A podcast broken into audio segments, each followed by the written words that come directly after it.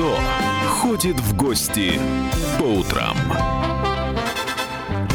Есть традиция на «Комсомольской правде» приглашать людей творческих и связанных с Уралом непосредственно. И сейчас у нас в студии в гостях Алексей Глазырин, сопродюсер «EverJazz», нашего любимого легендарного джазового клуба, и генеральный директор группы компании «Ньютон», и продюсер Уральской индустриальной биеннале. Доброе утро, Алексей. Доброе утро. Про джаз, наверное, сразу начнем с нашего... С утра всегда хочется дать джазу. Зададим немножечко джазика. А у меня как-то в голове. А как вообще Екатеринбург? Ну, понятно, шестнадцатого июня тысяча девятьсот семьдесят второго года, Нью-Йорк, открылся музей джаза, все дела. А мы-то как с джазом связаны, Екатеринбург? Вот давайте сразу же вот поставим, что называется, точки. Ну, в Екатеринбурге, на самом деле, большая джазовая школа, начиная со второй половины двадцатого века.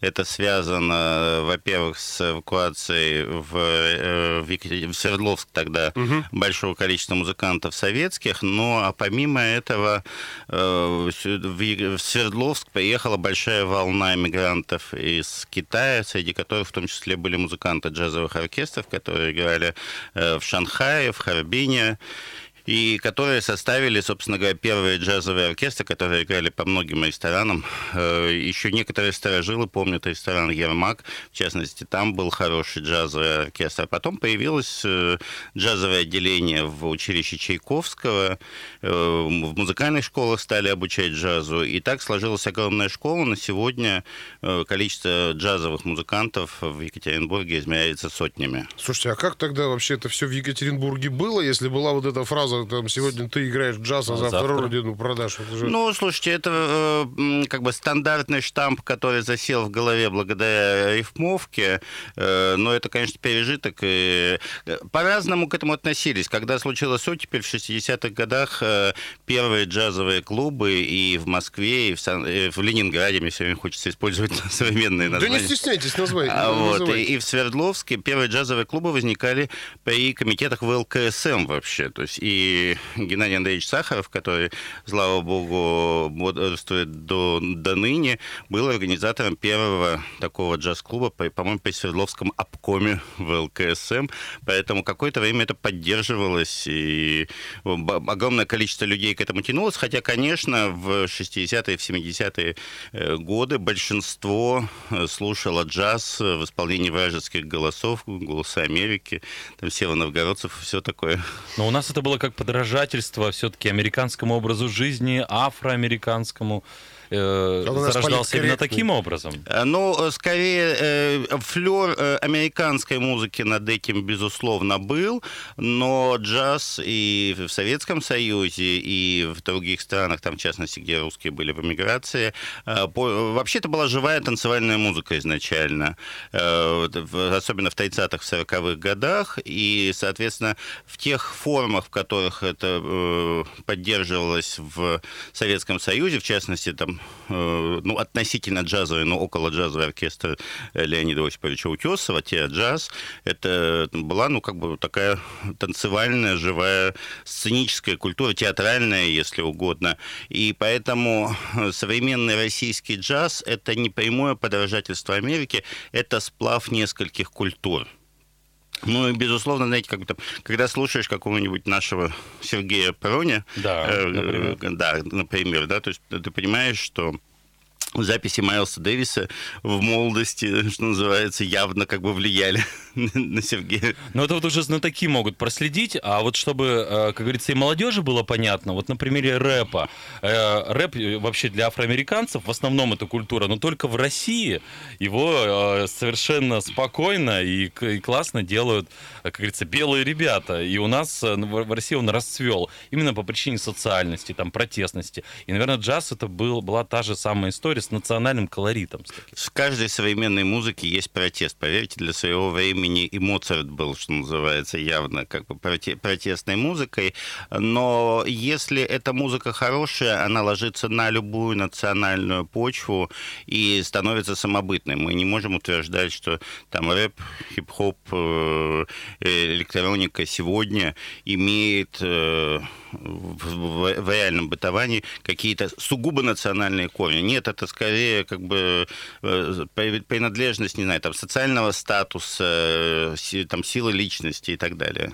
Ну, просто в Европе он не так, допустим, развит тот же рэп, как у нас почему-то. Вот зацепилась русская душа потому именно за поговорить, за социалочку. Петь не надо уметь, играть особо ничего не надо. Можно просто какую-то пургу нанести в микрофон, и а в все. Джазе тоже там... Но же... собрать есть... стадионы. Но собрать при этом стадионы, а в джазе да. тоже есть джемы, это вот можно, как говорится, имея малый набор каких-то форм, там да бог его часами... Знает. Нет, в джазе, безусловно, профессиональное мастерство важно изначально, и джаз Джемсейшн — это вовсе не сборище неумех, а сборище, напротив, профессионалов, хорошо знающих джазовую форму. Потому что если джаз — это импровизация, это не значит, что ты вышел на сцену и играй мимо нот.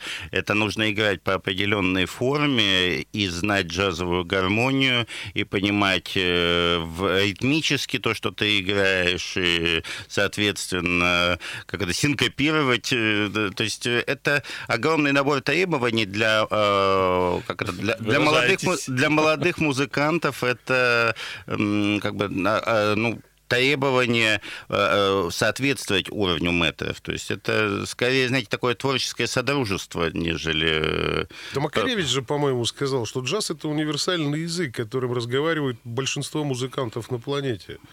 Я вам по секрету скажу, что в, практически во всех музыкальных коллективах современной России, кого вы там не возьмете из крупных исполнителей, собирающих стадионы, подыгрывают им джазовые музыканты. Ну, в силу того, в том, в том числе, что в джазе просто там гонорары поменьше, чем mm-hmm. в популярной музыке, например. Поэтому, не знаю, там, в оркестре Сургановой, у Ёлки, у нашего Новикова, как всегда на подыгрыше очень талантливые ребята. Вот, ну а простите за сравнение, если оно уместно, поправьте меня. Вот есть Толстой Лев, условно говоря, вот симфоническая форма, а есть какой-то более, ну, скажем так, легкие писатели, типа Пелевина, может быть, не знаю, Донцова. И это вот больше ближе к джазу, то есть более народная история, ну и менее, что называется, как бы сказать, академическая. То есть это такая отдушина вот для академических музыкантов было прийти, поиграть, что-то там, побалагурить.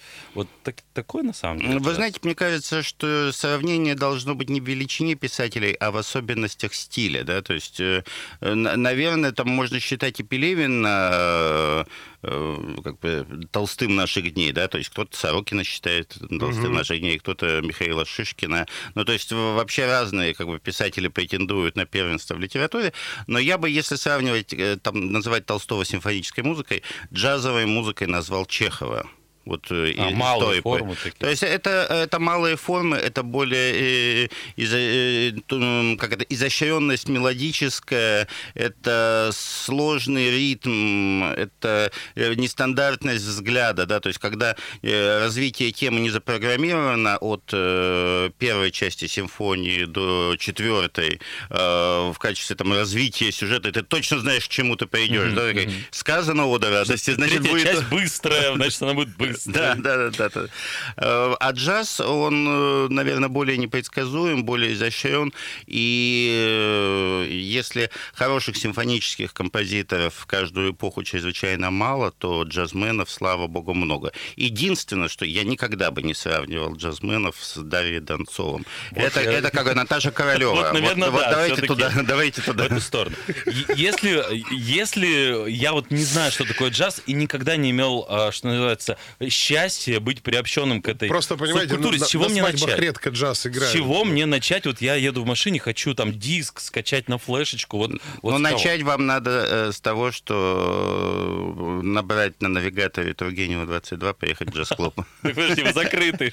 Ну это пока закрытый, но... А я сегодня хочу вот приобщиться к джазу. Вот сегодня вот «Комсомольская правда» задала такую ноту джазовую с утра, и я хочу весь день слушать джаз. Ну послушайте того же Майлса Майлза Дэвиса, которого мы поминали сегодня. Как бы любой альбом и гарантия, что называется, uh-huh. такого глубокого погружения. Не знаю, там все екатеринбургские джазмены в числе любимейших там всегда поминают из классиков Колтрейна. То есть это, что называется, набирайте.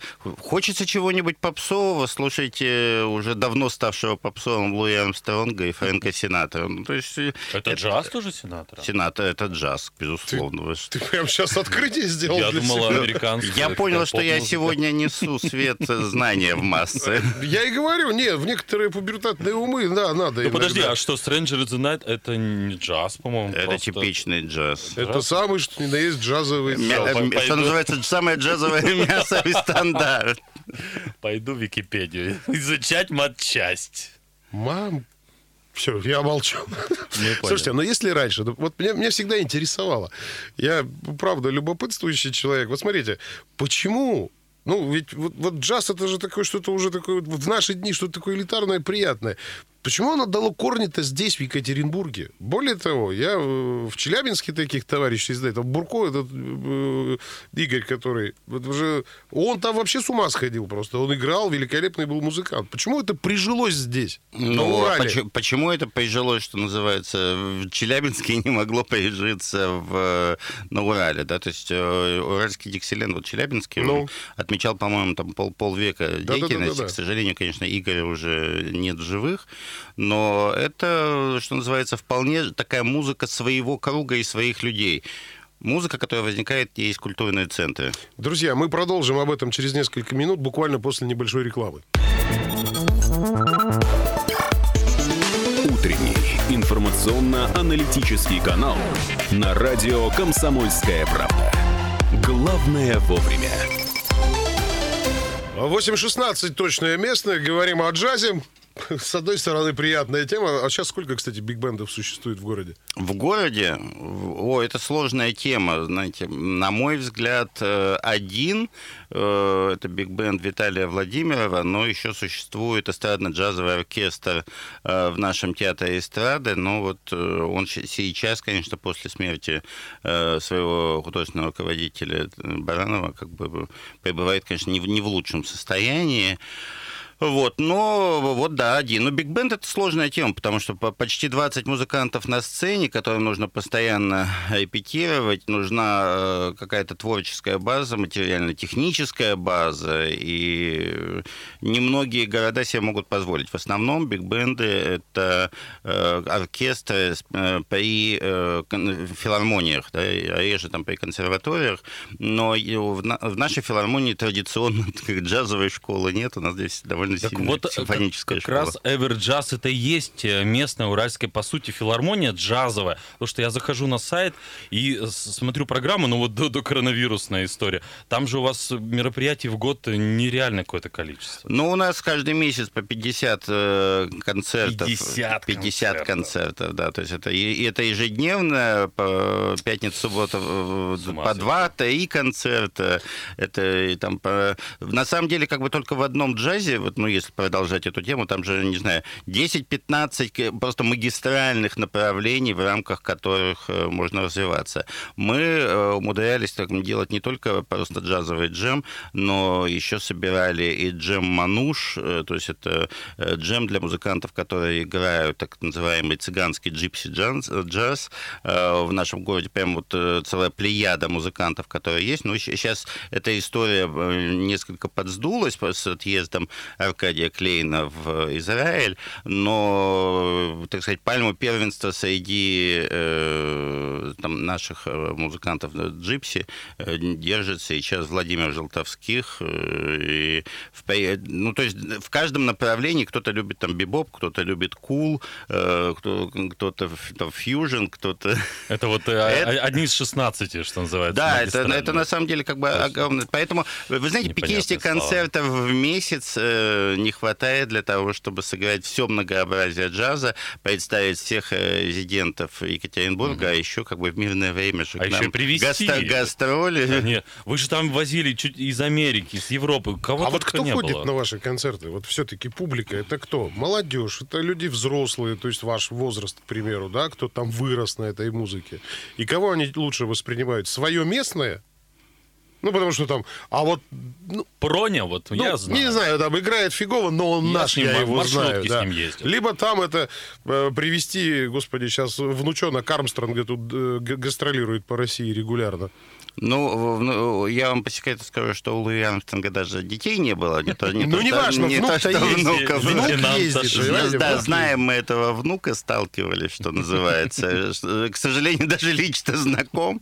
Вот, но он не имеет отношения ни к джазу, ни к великому музыканту. То, что касается того, кто ходит, это на самом деле екатеринбуржцы. Безусловно, это люди с, ну, с культурным запросом, люди с, зачастую там, с высшим образованием, но я бы не сказал, что это люди какой-то конкретной профессиональной принадлежности. Э, там... не знаю, там сорок процентов, до сорок процентов, да, это действительно молодежь.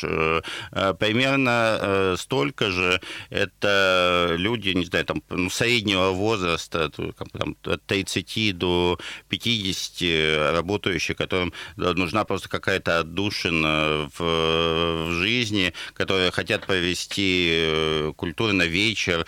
К нам очень много ходит романтических пар разных возрастов. Ой, свидание в преджазе. Да, свидание в джазе. То есть это бывает как бы там двадцатилетние юнцы, как это, с одной розочкой, держащиеся весь концерт за ручки. Да, есть как бы уже, ну, там состоявшиеся семейные пары, которые оставили семейные заботы детей, родителей в доме и пришли посидеть, там, не знаю, с бутылкой вина и только там друг для друга. То есть есть, не знаю, безусловно, там люди старшего поколения ходят, но они не составляют э, большинства. Для, для них, наверное, важнее узнаваемые темы из их молодости. Для других это, ну, атмосфера и, э, безусловно, есть, знаете, любители так, злых собак, что называется. Это, это как такое? Это, да? это вот когда, знаете, авангард, когда никак, никакой гармонии, когда что-то там... Губайдулина св... какая-нибудь. Свистит, ну, Губайдулина от джаза, то есть у нас э, как бы там и, и Сергей Паруня, Виталий Владимиров как бы могут, что называется, дать авангардной музыке. Там, поэтому есть разное. У меня даже есть в запасе такая э, э, полуанекдотичная, полупечальная история, когда мы еще на другой площадке находились лет восемь назад, и мы привозили авангардного исполнителя из Японии, который, значит, извлекал из звука совершенно непонятные рояли. Я просто шаял как бы в... от удовольствия, от удовольствия, да, да. А одна дама как бы в середине первого отделения вышла, бросила на стойку билеты со словами «это не джаз». Фу. У всех свои представления. Мне всегда о джазе вспоминается этот анекдот, когда тридцать первого декабря, да, там ивент-агентство, у них слетел там какой-то бенд, этот рок-н-ролльный, да, и вот они, значит, там носятся, говорят, ну, у нас, говорит, ребята, у нас в консерваторию приходят, у нас, говорит, есть ансамбль, но они, говорят, дорогие, у них тоже гастроли за границей сорвались, пофигу, говорит, любые деньги. Купили, и потом этот, во время банкета этого новогоднего к ним товарищ подходит и говорит, что, пацаны, не получается, да? Вот то же самое. То есть... Ну, это не джаз, а на самом деле я зашел на ваш сайт EverJazz, и вы-то, оказывается, два раза в день ежедневно ведете прямые эфиры и рассказываете, что же такое настоящий джаз. Ну, не только про что-то, что такое настоящий джаз. Видите, как бы, э, джазовые продюсеры, люди деятельные, они не могут сидеть э, без дела, а мы уже два с половиной месяца э, закрыты, э, что называется, на клюшку и не можем принимать посетителей.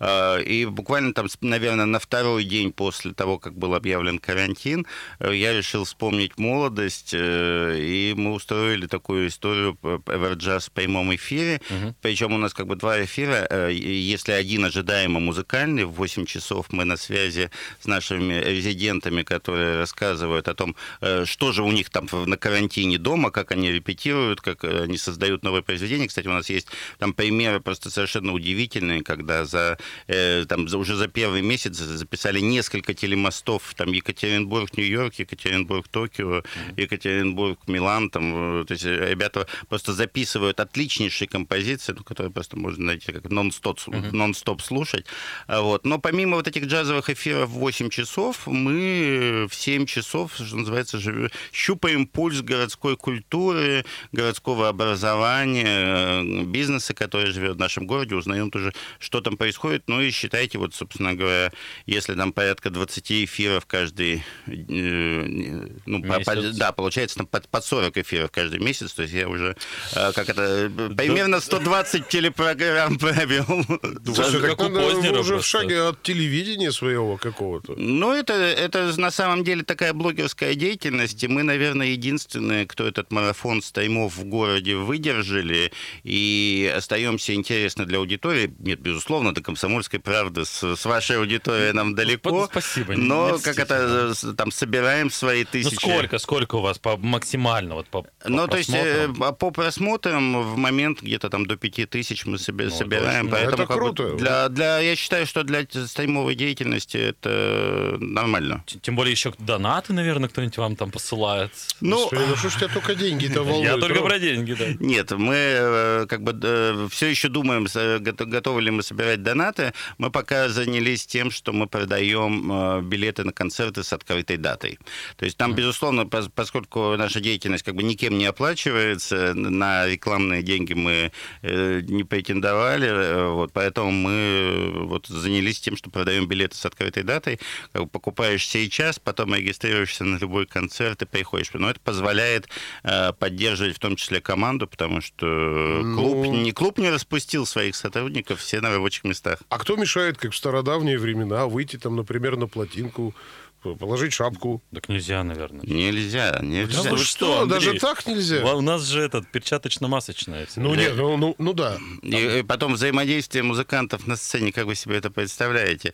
Если толпа соберется, нет. На самом деле это называется организация массовых мероприятий, mm. плюс неофициально. А она уже, да. Ну да. да, и мы понимаем, что в городе там закрыты все концертные площадки, и даже всеми любимая там ночь музыки, которая должна была состояться. И наш фестиваль, который открывал обычно летний сезон в июне, вообще фестивальный сезон на Урале. То есть мы все, что называется, пооткрывались, переносили свои мероприятия, поэтому... Вот теперь как это... Онлайн. Онлайн, как бы, в стримах. Но я думаю, что из этого вырастет какая-нибудь отдельная профессиональная деятельность джаз-клуба, потому что уже как-то слава журналиста... Народ попривык, да? Народ уже. попривык, да, следить за... Ну, реклама хорошая, как минимум, многие узнали. Вот и просветительскую деятельность вы ведете. И у нас буквально тридцать секунд осталось. Ваш прогноз, когда уже можно ножками будет прийти и послушать?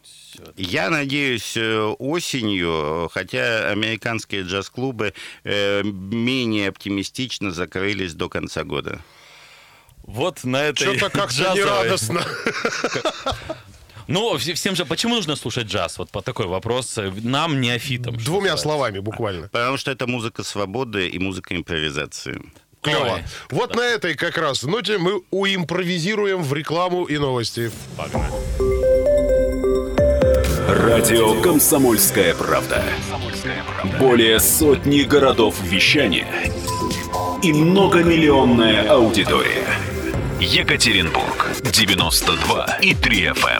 Кемерово, восемьдесят девять и восемь эф эм. Владивосток, девяносто и четыре эф эм. Москва, девяносто семь и два эф эм. Слушаем всей страной.